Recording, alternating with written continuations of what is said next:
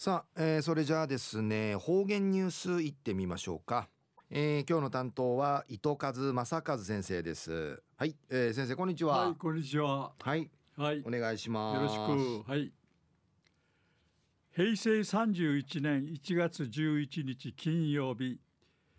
旧暦12月の6日なとおやびナーシウティインフルエンザがレジナフェイトオンリのことやいびマスクンシミソーリ要塞生からなフィンヒルガンリヌクトぐすうよキーチキティキミソーリよ予防中産わしらんぐとウキミソーリ要塞えー、東西安市中一時の方言ニュース琉球新報の記事からうんぬきやびら。名護の年明けの風物詩とし知らっとおる新成人ターがちこいる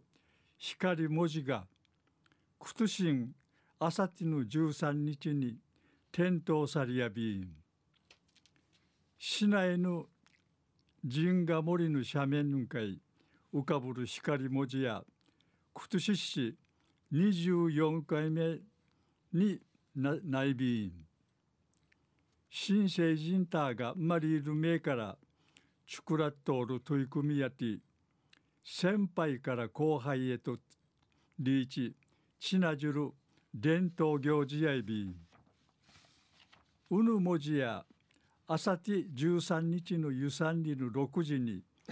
点灯式と魔順発表されやびん。今度の光文字やあがりえ中学校出身の新成人ターが九十の11月の半ばから準備委員会取り組みさびたんでのことやいびん。設置作業委会関わる新成人や定芸20人やいびん。斜面の草会から始まりやびたん。実行委員会の委員長ちつみたる19歳ないる大城森道さんや生まり政治ぬんかいないるまり普通の景色としんちょうたしが結構いろんなことがいろんな苦労があいびいたん中世ないびらんぐとんなと名越が魔獣になってティーチの文字になるんだになるんだと若やびたんりち振り系やびたんドゥーナータン光文字をチナジチナジャーにチナジチャーに。ヤーヌンチナジ一部三日明日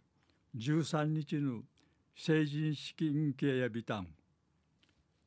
昼夜名護の年明けの風物詩とししらっとおる。新成人ターが聞こえる。光文字が屈伸あさっての13日点灯される話さびたん。はい、えー、先生どうもありがとうございました、は